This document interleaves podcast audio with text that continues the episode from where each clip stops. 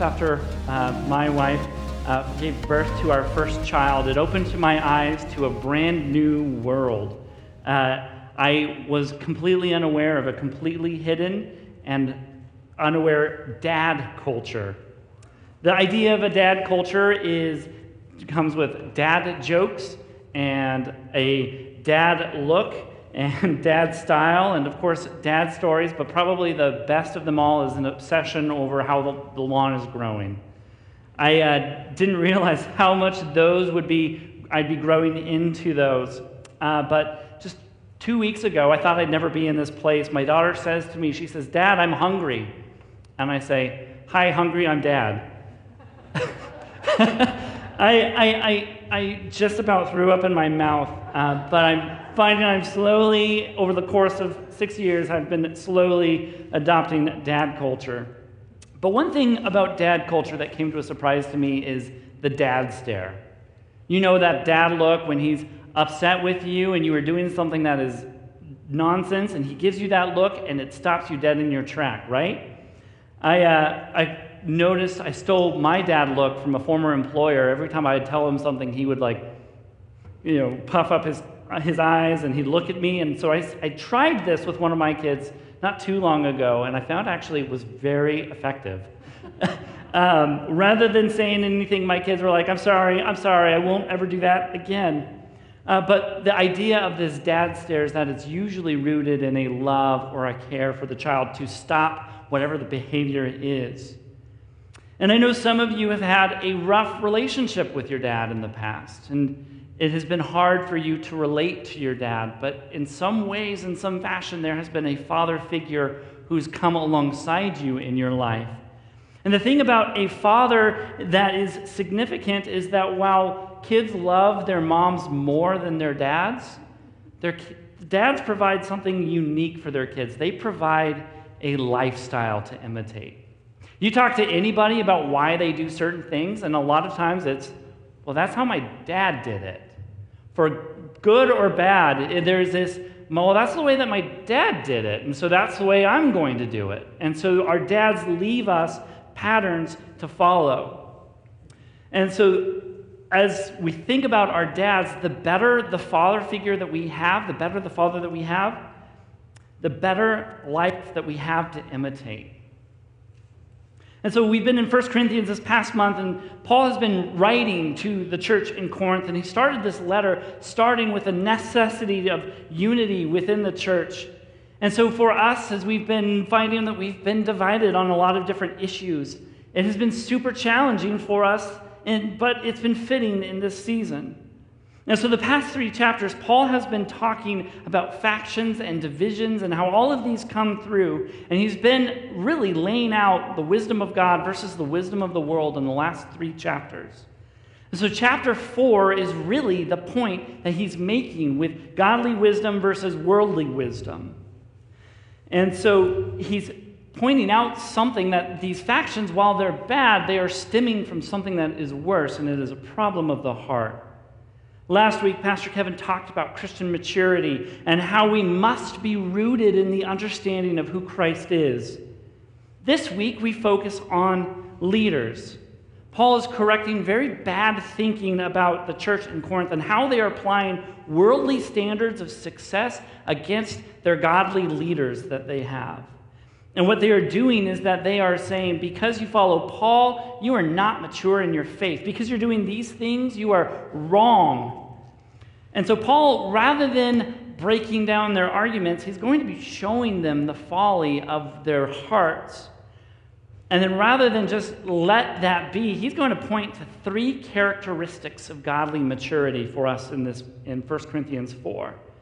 And the first characteristic is of godly maturity is servants and subjects to Christ alone. And so, this is how we should regard us. This is what Paul says. And who is he referring to, the us, when we see that? He's referring solely to him, to Apollos, and to Peter, the ministers and the apostles of the gospel. And he says, as servants and Christ and stewards of the mysteries of God, moreover, it is required of stewards that they be found faithful. So Paul is saying, saying that he and Apollos and Peter are all servants and stewards of the, of, of the gospel first and foremost. They serve Christ above all else. They don't serve their ideologies. They don't serve their political factions. They don't serve themselves. They don't serve their convictions, their uh, preferences. And so they serve Christ alone. And so for us, we can't judge others' hearts, allowing the pride of our heart to direct our relationships. But look at that word steward. What does it mean to be a steward of God? Just by a show of hands, have you ever seen Downton Abbey? Am I just a few of us? it's worth your time, maybe not the last season. But uh, um, the idea of a steward is someone who is overseeing, the head butler who's overseeing the whole house. They are entrusted with the wealth of the estate, but they, to be a good steward, they are not skimming that wealth for themselves. They are managing it, they're taking care of it, they're dispensing it. And so, what they, a successful and a good steward is someone who manages the resources that, of the master well. And so, uh, what we see here is that the steward shares in the glory of the master, not taking riches for himself, but tending to and dispensing the things entrusted to him. This is Paul saying, he says, We have been stewarded with the gospel, and we are dispensing the revelation of who Christ is to you. So, Paul's clearly saying that God has entrusted him with the truths of the gospel, and he reports to God and not to the Corinthians church look at verse 3. But with me it is a very small thing that I should be judged by you or by any human, human, human court. In fact, I do not even judge myself. And so the Christians at Corinth are doing one of two things with Paul and his ministry. Either they are elevating Paul and Peter and Apollos, and they're saying these guys are sinless, these guys are perfect, these guys are amazing, and there's nothing wrong with them. Or there's the other faction that says Paul is the worst. He has the worst things to say. He doesn't care about us. He doesn't love us, but they're also just applying their own worldly standards against Paul. And so Paul's saying, I don't care what you think. And so they are saying that they, not the Word of God, is the standard of uh, uh, they're, they're, the Word of God is the standard of what a leader should be worldly standards of success and acclaim and philosophical insight. And it's their own convictions and their own preferences determining the leader's effectiveness. So the Corinthians effectively are putting themselves on God's throne, judging the apostles by worldly success. And what Paul is not saying, Paul's not saying that he is above scrutiny. Paul's not saying that he is above sin, that he is above these cor- of correction. And he's not giving Christian leaders and all Christians everywhere grounds to abuse the church. He wants the leaders to be accountable to the church. He wants the leaders to be accountable to the Word of God. We cannot be accountable to man made standards of success and maturity. And so he's simply dismissing all of these unbiblical standards of leadership and maturity. And so, in pride, the Corinthians have placed themselves in, in God's place, judging their leaders and other Christians, gossiping about them, slandering them, uh, slandering their leaders, resenting them, assuming the, wet, the worst of their leaders without actually talking to their leaders. And they have allowed pride to fracture the body of Christ, and all while not talking to the leader directly Paul, Peter, and Apollos. Effectively, the Corinthians are judging the apostles and every Christian in those opposing factions by their standards. And as a caution, we can't even know the depths of our own heart. How can we presume to know the hearts of others? Jeremiah 17 tells us the heart is deceitful above all things and desperately sick. Who can understand it? Our hearts naturally have a bend towards pride and sin. And so we if we can't even know that our motives are pure, we sure can't know that the motives of others are pure also. Which is why Paul is saying that his conscience is clear in verse 4 For I'm not aware of anything against myself, but I am not thereby acquitted. Another translation says, justified. It is the Lord who judges me. You see, we all struggle with people's judgments. We are, it's so important for us to know that their approval doesn't justify us, that their disapproval doesn't condemn us either. And so Paul understood that God is the highest authority, not others. Some of us might be thinking that it's a bad thing for God to be our judge. But if someone is falsely accusing us, if someone is slandering us and we are innocent, God being on our God being our judge means that he's on our side. Means that he is with us and that he is for us and that he's going to mete out justice on our behalf. And we are justified through serving God and desiring to please him. Look at what verse 5 says. Therefore, do not pronounce judgment before the time, before the Lord comes, who will bring to light the things now hidden in darkness and will disclose the purposes of the heart. Then each one will receive his commendation from God.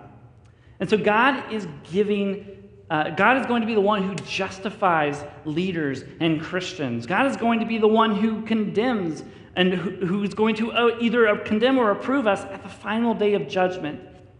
He's going to either reward his faithful servants and stewards, or he's going to punish his unfaithful, poor stewards of the gospel. And effectively, Paul is saying Christ is our master, nobody else. And so, as we think about that, Christ determines, Christ is the one who determines our effectiveness. Christ is the one who determines our rewards, not each other. And as we see that Christ is the one who stands supreme over all things. And so Paul then gives us the second characteristic of godly maturity, and that's a humble and lowly life. The Corinthians not only judged their leaders, the apostles, but they also judged each other. And in pride, they're applying non biblical worldly standards and worldly wisdom against one another. And Paul's correcting that in verse 6 that you may learn by us not to go beyond what is written, that none of you may be puffed up in favor of one another. And so Paul desires that we live out the gospel truths in our lives, that we desire to be people of the Word of God, and we apply everything that we see and hear to the Word of God first. This is how we think biblically. This is how we think what God is is doing in our world. And this is not going to, well, this is what the world says is successful. This is what the world says I should be doing. But applying ourselves to the Word of God first and foremost. And so, as we think about these things, the Corinthians church, they're looking around and they're saying that person is not mature in their faith. They voted for the wrong person.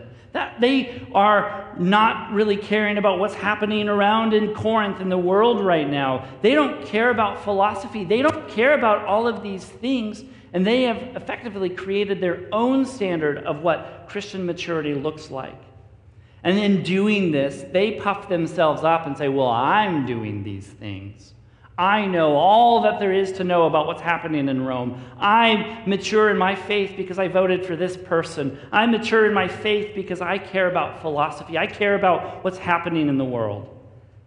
And they're puffing themselves up like an animal protecting its territory. And this idea of puffing up is going to be one of Paul's favorite terms that he's going to come back to again and again through Corinthians. That we cannot puff ourselves up against using worldly standards.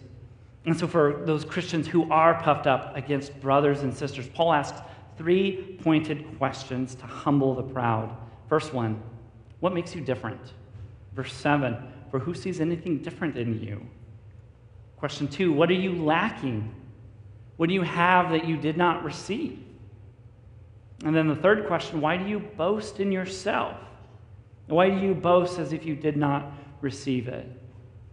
And so, in these lines of questioning, Paul is exposing the root of the heart issue, and that's pride. Paul's pointing out that if there's any difference between you and another person, that is because God has made them that way. If you are lacking anything, it's because God hasn't given you those things. That everything that we have is given directly from God, and we cannot boast in things that we don't have. The psalmist says, The earth is the Lord's and the fullness thereof. Everything in the earth belongs to God. Everything that we have has been given to us directly from God. And recognizing that prevents us from being prideful. We have no reason to be proud of our accomplishments. We have no reason to boast of the life that we have. Everything that we have has been given directly from God. Yet the Corinthians are boasting in themselves, and that means that the pride, this pride has been so pervasive in the church then and now. We boast in our accomplishments. And Paul uses the next few verses to expose the folliness of worldliness in the church. Verse 8 Already you have all you want, already you've become rich. To the present hour we hunger and thirst, we are poorly dressed and buffeted and homeless. Paul's saying to the Corinthians, You're well fed, we're hungry. You're well clothed, we're homeless, we're destitute. And then he goes and he says, Without us, you've become kings. For I think that God has exhibited us as apostles, as last of all, like men sentenced to death, because we've become a spectacle to the world. He's saying, You're rich, we're poor, you're ruling like kings, we're on display, our shame is on display to the whole world, and we are hated, we are despised, we are rejected. He goes on, he says, We are fools in Christ. You are wise in Christ. We are weak. You are strong. You are held in honor. We are held in disrepute. He's saying you're highly respected. We're overlooked, if not hated. And these are the apostles he's referring to. But you notice the sarcasm that Paul is, this, these texts, these, these verses are drenching and oozing with sarcasm? Paul's taking the pride of the church seriously, but he's wanting to show how destructive the nature of pride can be in our lives and in our churches. Pride creates a false sense of who we are, both for the Corinthians and us. We puff ourselves up, comparing ourselves to each other. Well, I'm, at least I'm not like that person over there. And we we compare ourselves to each other so we can better tear each other down. And so, what happens is that when we puff ourselves up, we're not able to love the body of Christ as God has commanded us. But we put on this facade and we hide who we really are. Either we build ourselves up and we say, Look at me, look how much I've accomplished, look at how well I'm surviving in this world, all the while our heart is slowly decaying inside. Or we do the opposite, where we say, I'm the worst person to have ever stepped on the world. I'm a failure, I'm broken, and we, we in pride, both of we go to both extremes. Either I'm the best or I'm the absolute worst. And so the gospel tells us who we really are in light of, of who Christ is.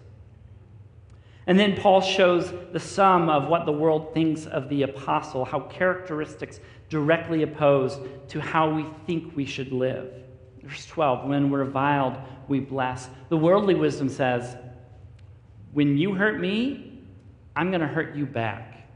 When you take from me, I'm going to take from you back. An eye for an eye, right? A tooth for a tooth. This is the worldly wisdom. I'm going to, to take and do what you have done to me. I'm going to get vengeance by doing these things. But Paul says, when reviled, we bless. When we're hated, when we're abused, when we're slandered, we become blessers. Paul says, when persecuted, we endure. When slandered, we entreat.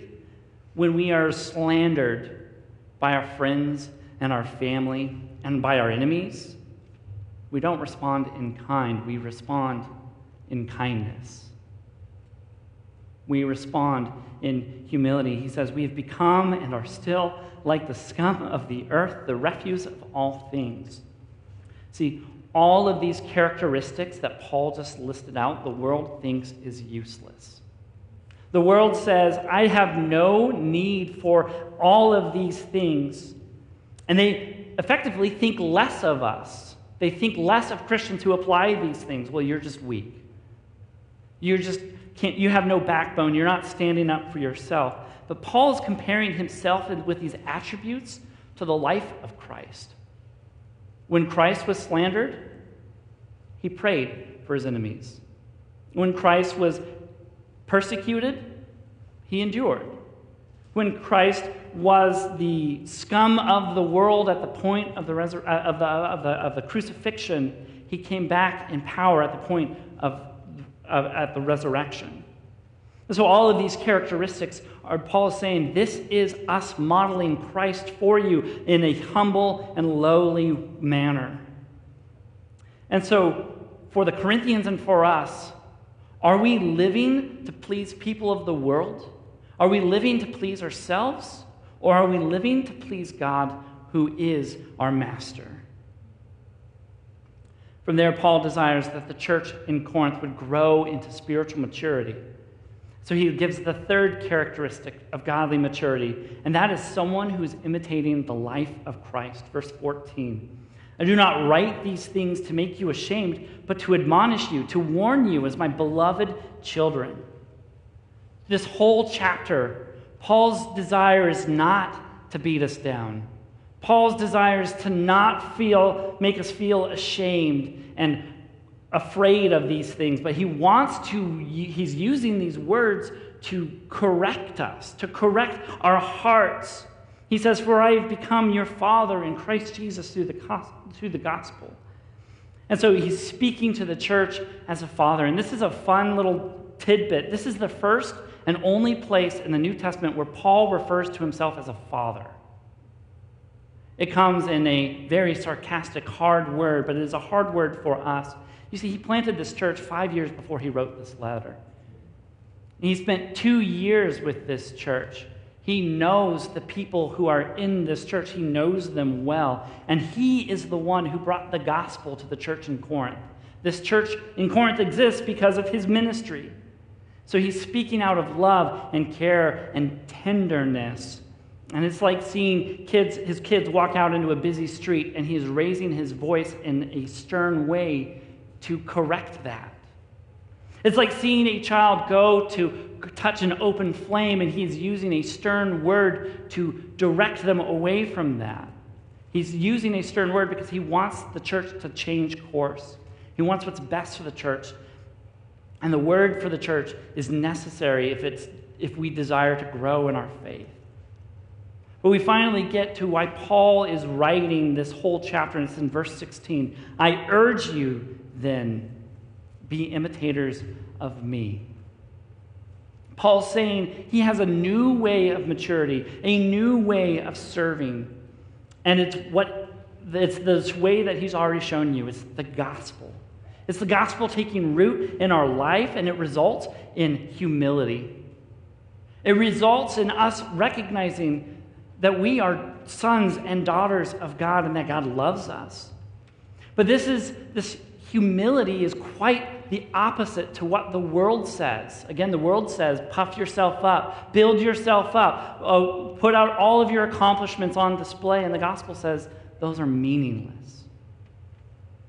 And so he's saying, let me show you the example of what it looks like to follow Jesus to grow in Jesus, and to be a godly leader, to be mature in your faith.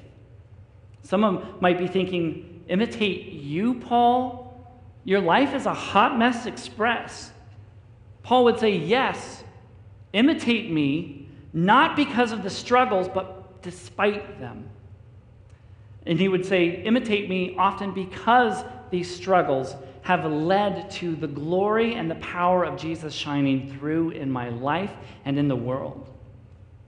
And this is the gospel that Jesus, in love, stepped into humanity to save and redeem us from our brokenness, from our sin.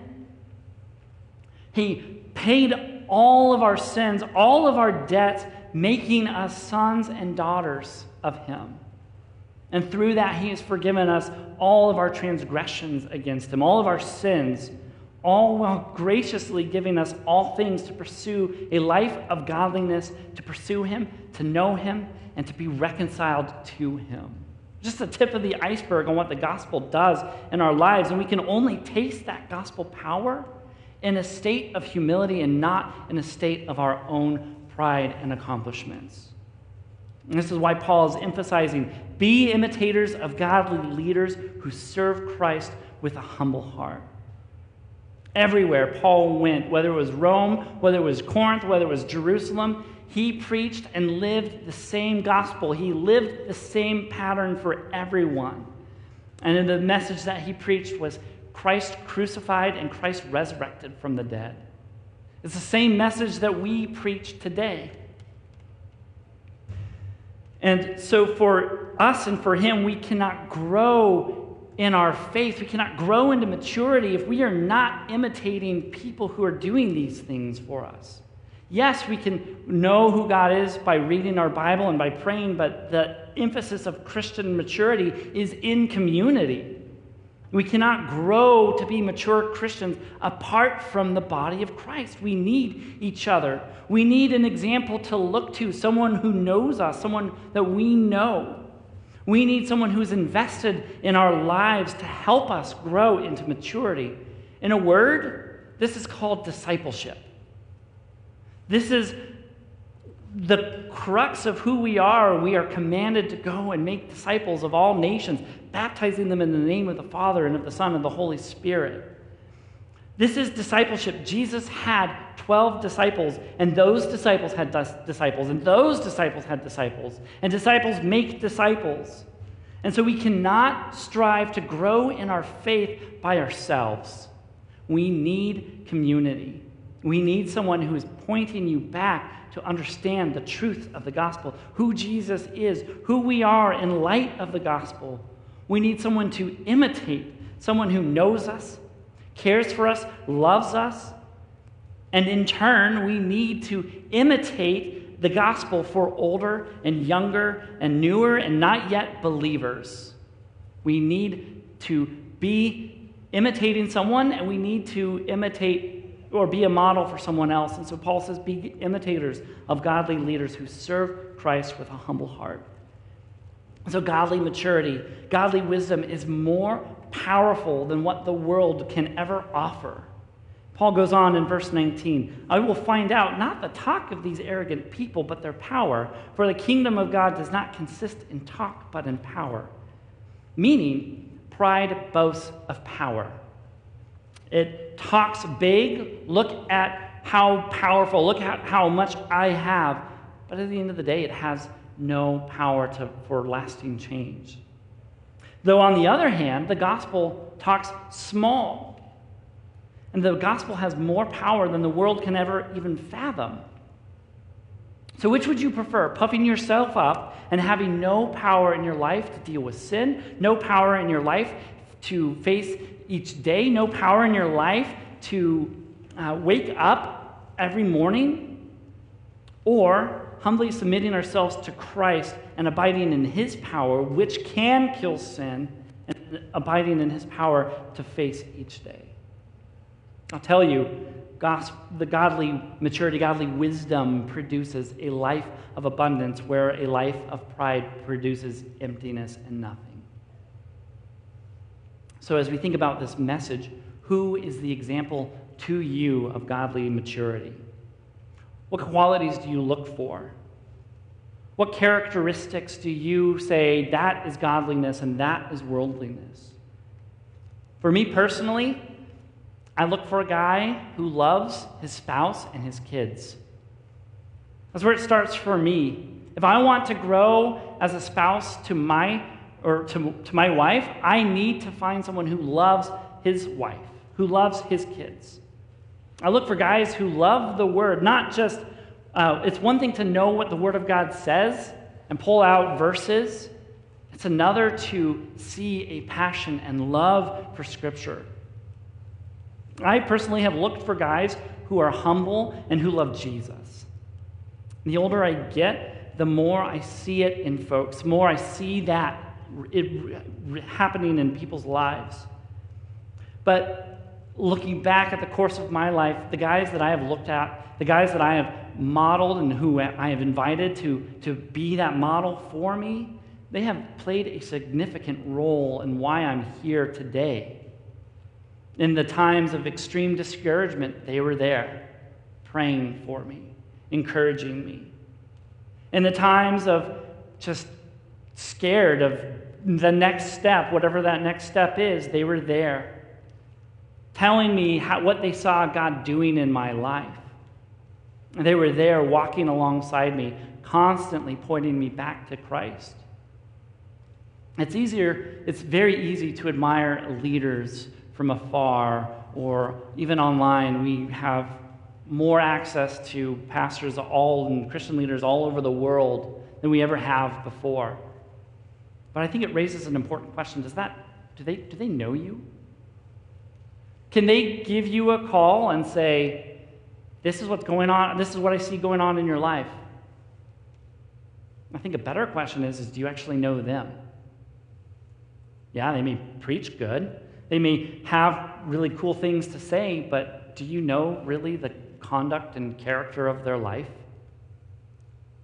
We cannot learn to grow in our faith simply by just ingesting information. We need someone walking alongside us and through the thick of it. And so we're not designed to accumulate knowledge, but our faith is designed to share what God has been teaching us with others. Let me say, I spent the last year on our elder board and I've learned some things about our church. You want to know what I've learned? Our elders love you. Our elders pray for you.